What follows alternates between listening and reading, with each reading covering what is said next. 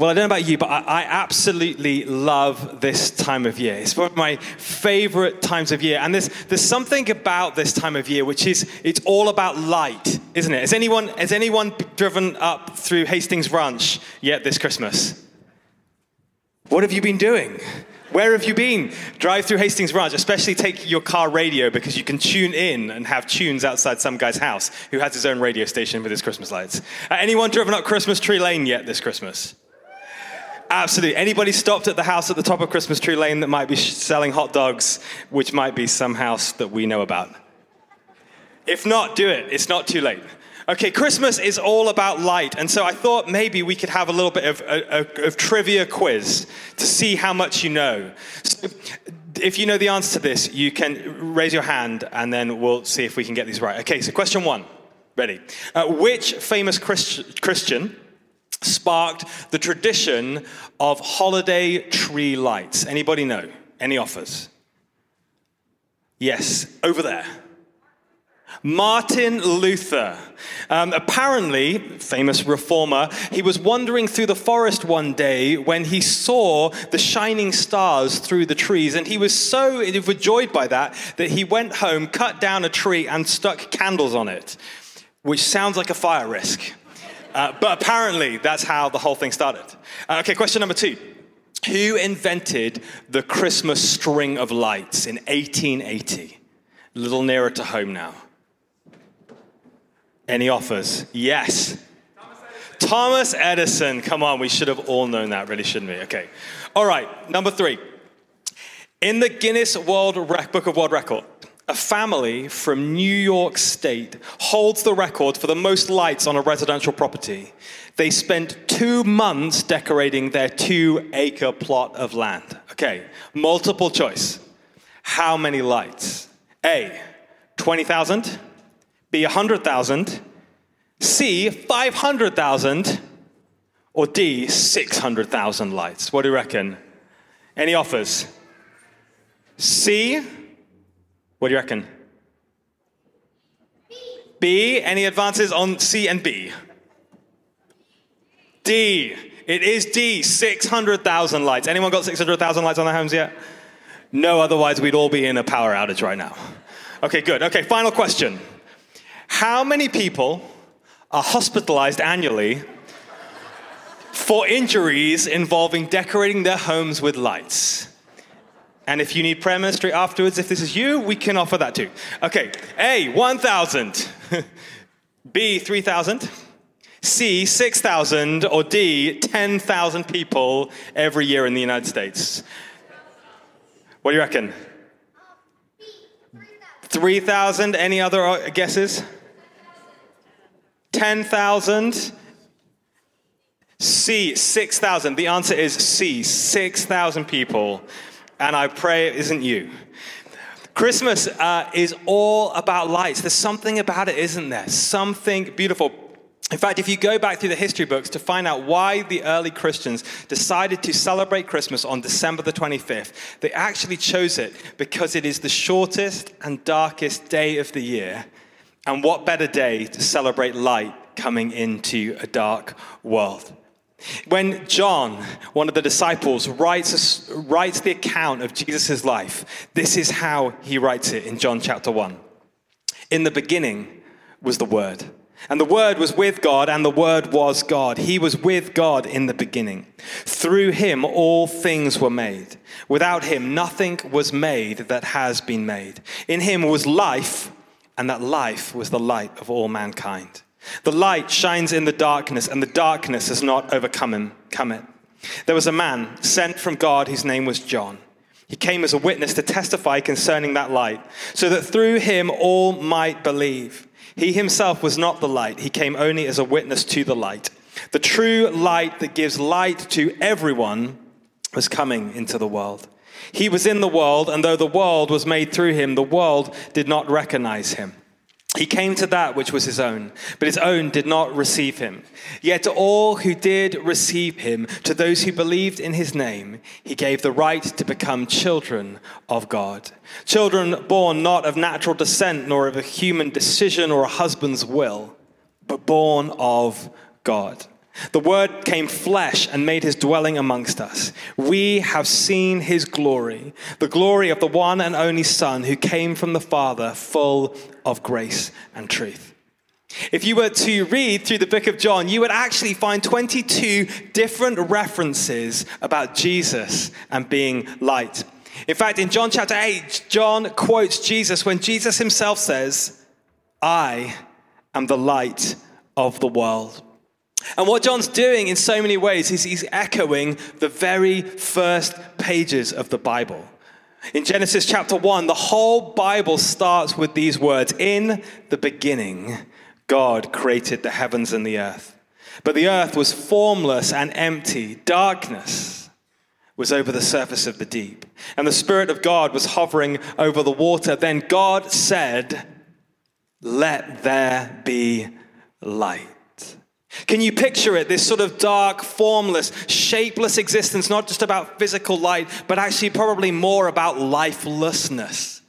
And God said, Let there be light, let there be life. And this radiant, beautiful, glorious, loving light sprung into existence. But sadly, actually, if you read through the next pages of Scripture, you, you read not just about the beauty and the truth and the love and the hope and all that God had created, but also of something that dimmed the brightness, of a darkness that encroached back into the world. The light dimmed by the entrance of evil, of brokenness, of sin. Actually, in some ways, of that decision that we all make occasionally, which is say, God, I don't actually need you. I'm quite bright enough on my own. I can do this on my own. You can stay where you are. And sadly, if you were to read those pages of the Old Testament, the first half of the Bible, actually what you read of is a collapse back into darkness. You read of grand things like murder and slavery and all those kind of things, but you also just read of the human decision to reject God. But you see, within the darkness, within the stillness, within the quiet, there was a prayer a longing, a hoping. It was like this God, would you bring your light to bear again? In fact, the prophets even prophesied, as we have heard this Christmas already, Isaiah 9, the people walking in darkness have seen a great light. On those living in the land of deep darkness, a light has dawned. You see, we are here to celebrate Christmas, but in celebrating Christmas, we are celebrating Jesus who comes to bring light into the darkness. The light shines in the darkness, and the darkness has not overcome it. The true light that gives light to everyone was coming into the world. You see, Christmas is a story of light into a broken and a dark world. And at Christmas, we celebrate light in every possible way. We light candles, we have trees, we do everything we can because I guess deep down we sort of know that the world can feel a bit dark sometimes. Even at Christmas, when so many people are off celebrating and do their thing, I wonder if there's even one of us in this room who honestly, deep down, feels the loneliness or the grief or just the brokenness of a family situation, or pain or illness, financial worries. Just by turning on the news, the weight of evil and injustice in the world, the uncertainty as we look at the year ahead, and we almost feel a guilt, don't we? It's like everybody else seems to be having an incredible time, but not me. I can't feel it. I just don't know what to do with it. Well, here's the wonderful, incredible message of Christmas Jesus the light of the world, shines in our darkness. And the darkness ultimately cannot overcome it. And you see, like John says, it's not even a light. He says it's true light. Because I think deep down we all look for light because darkness can be very scary. Anyone find the darkness just very slightly scary? Yes. Thank you for being honest. When I was little, like I did not like the dark at any moment, at any type. I needed a light to help me wherever I could get one. And we do the same, don't we, with our lives? We're always looking for light. And throughout human history, people have gone for different types of light.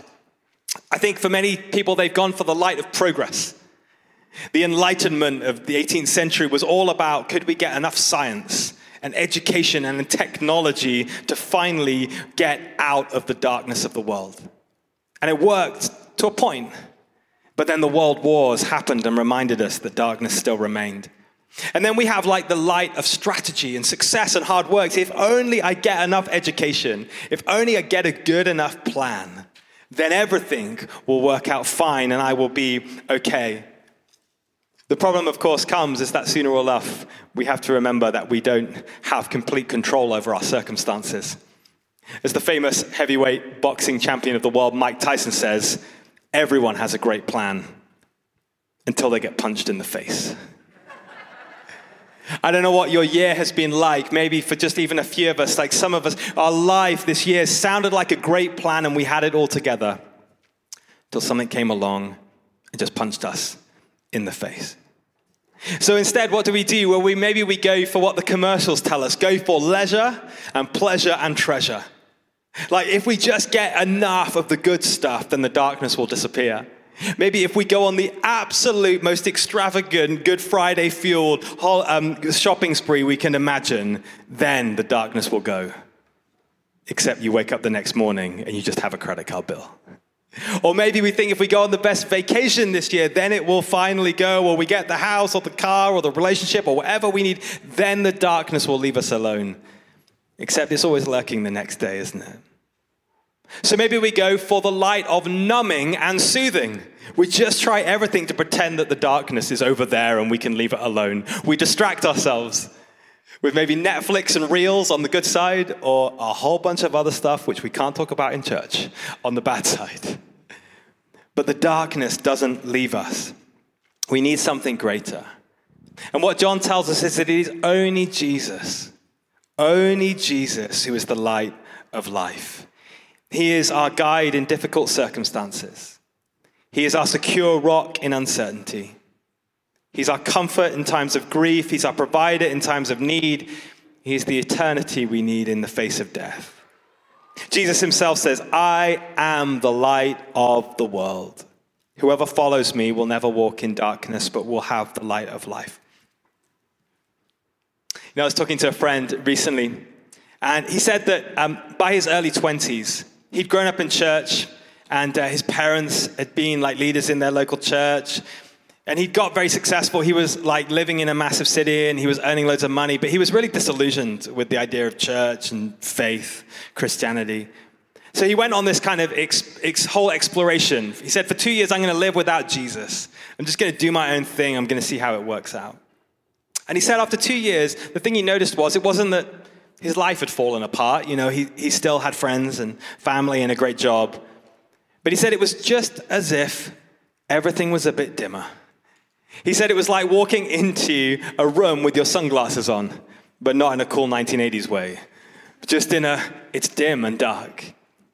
He said after a while, he eventually found himself going along to an alpha course, which is we run here at Vintage, which is for, to explore the big questions of life and faith. And he said gradually over time, he wrestled with those big questions and he found his way back to giving his life again to Jesus. And he said, The best thing I can possibly explain about it is it was as if the lights in his life came back on. The light came into his darkness.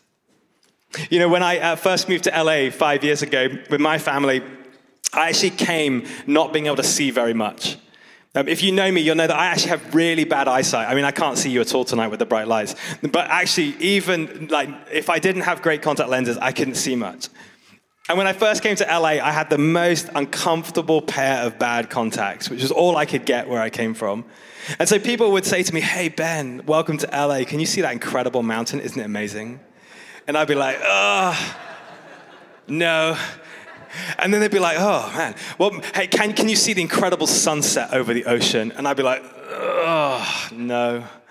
And I think people thought I was really rude, just like really ungrateful for the beauty of Southern California. But in reality, it was just really painful and blurry, and I couldn't see much, especially when it was bright. But after a while, I found a wonderful eye doctor who I can refer you to. And, and, she got me the most amazing contact lenses. And the first day I put them in, I suddenly looked around LA and I could see. Like everything had been there before, I just couldn't fully see the beauty of it. And I went, oh, that's the thing you've been talking about all this time. You see, that is what Christmas is like. I think if John had written today, he'd have said, Jesus, the great set of contact lenses, has come into the world. Jesus, the glasses, whatever you need, he has come.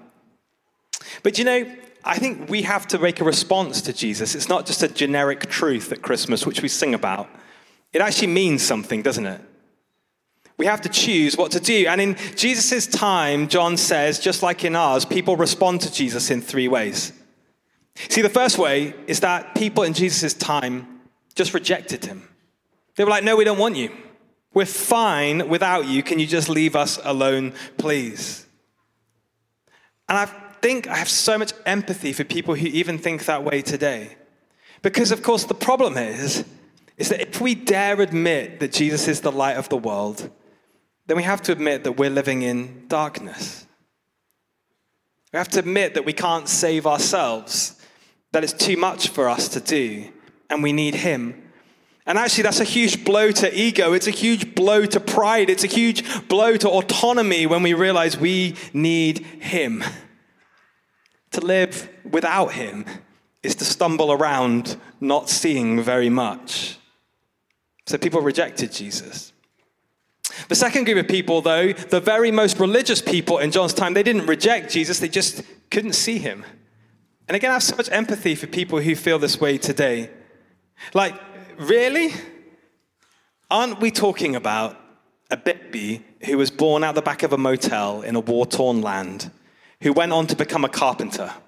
Isn't that who we're talking about? Surely we're not talking about a Jesus, God, the very one who flung the stars into space. It doesn't make any sense. Surely it wouldn't be like that.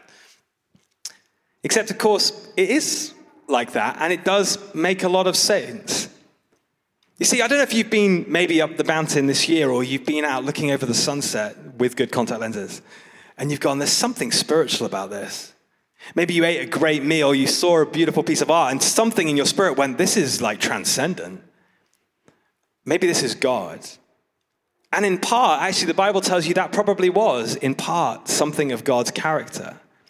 But God, in fact, wanted you to know more than just that little bit about who He is. He wanted you to know the fullness which is why he sent his son. There's no better way, it turns out, to get to know someone than to live with them. I don't know if you noticed that. When you live with someone and you see them at seven o'clock in the morning when they're just waking up and they're like haven't had a shower or had their breakfast, you know, you get a good picture of what they're like. And God actually wanted us to have a great picture of what's He like, which is why He came to live with us. But you might go, well, but why Jesus like that? I mean, I think if I'd have been writing the story, I think I'd have written the story with like a Thor figure, something like this on the screen. Wouldn't, wouldn't you? You know, Jesus, Thor. Or, or, maybe I'd have gone for like a great booming voice in the sky, like in The Simpsons. Or, or maybe I'd have gone for like a trial protege, or I'd have gone for a king, not a carpenter. But of course, if you'd have taken Thor or the others, that would have told you something very specific about what God is like. And actually, what God wanted us to know is exactly what He really is like. That's why He came as someone who was humble and kind and loving.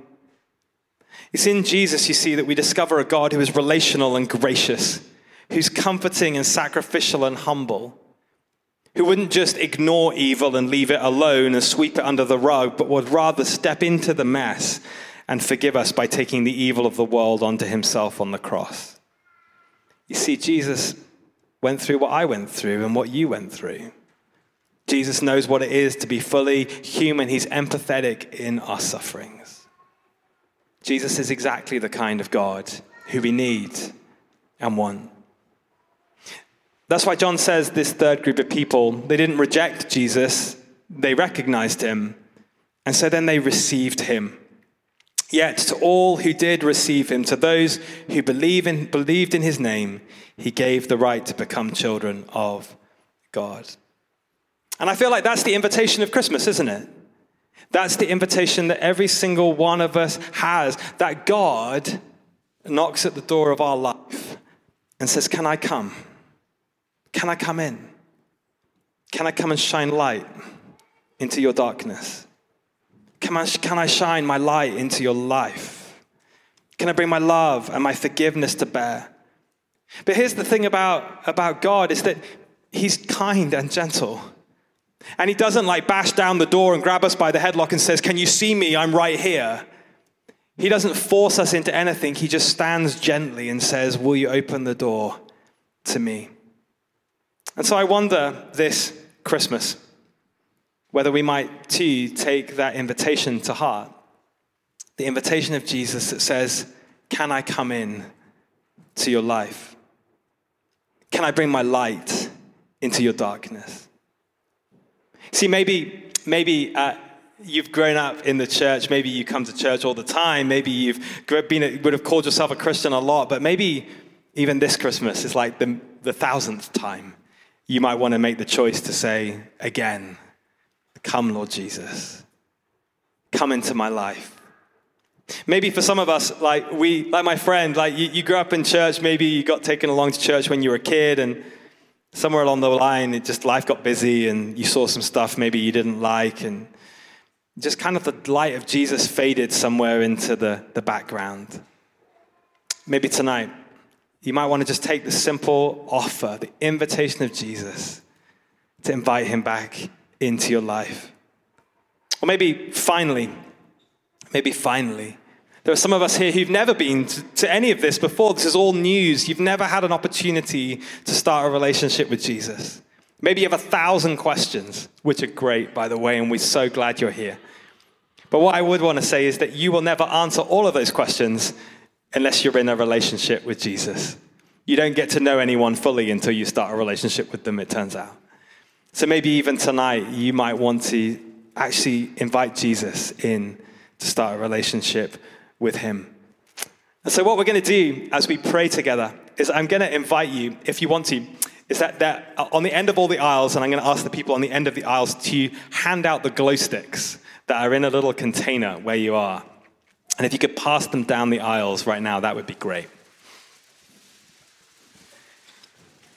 And what I'm, I'm going to invite you to do in a minute, just in a moment of stillness, is if, just for the first time or for the thousandth time, you, would like to say, Jesus, be the light of my life this Christmas, then I'm just going to invite you uh, in a moment with the lights are going to be on super low.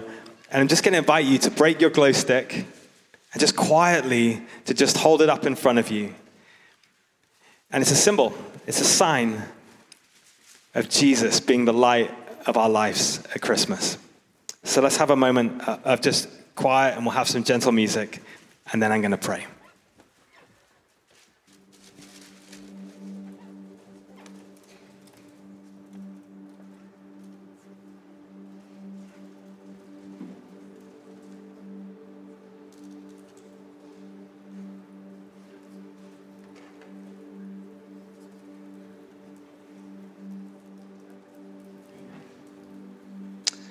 The light shines in the darkness, but the darkness has not overcome it. Thank you, God, that you are the light of the world. Thank you that you offer to bring your light into our darkness. And say tonight, Lord, wherever we have lived in darkness, we pray that you would bring your light to bear. Pray, Holy Spirit, that tonight you would fill us with your love and your peace and your joy, your truth and your light. Come, Lord Jesus. Thank you. Thank you that you loved us so much that you would come to live amongst us, that you would come to love us, and that you would come to save us. Would you come into our lives tonight that we might live as children of God? In Jesus' name we pray. Amen. Amen.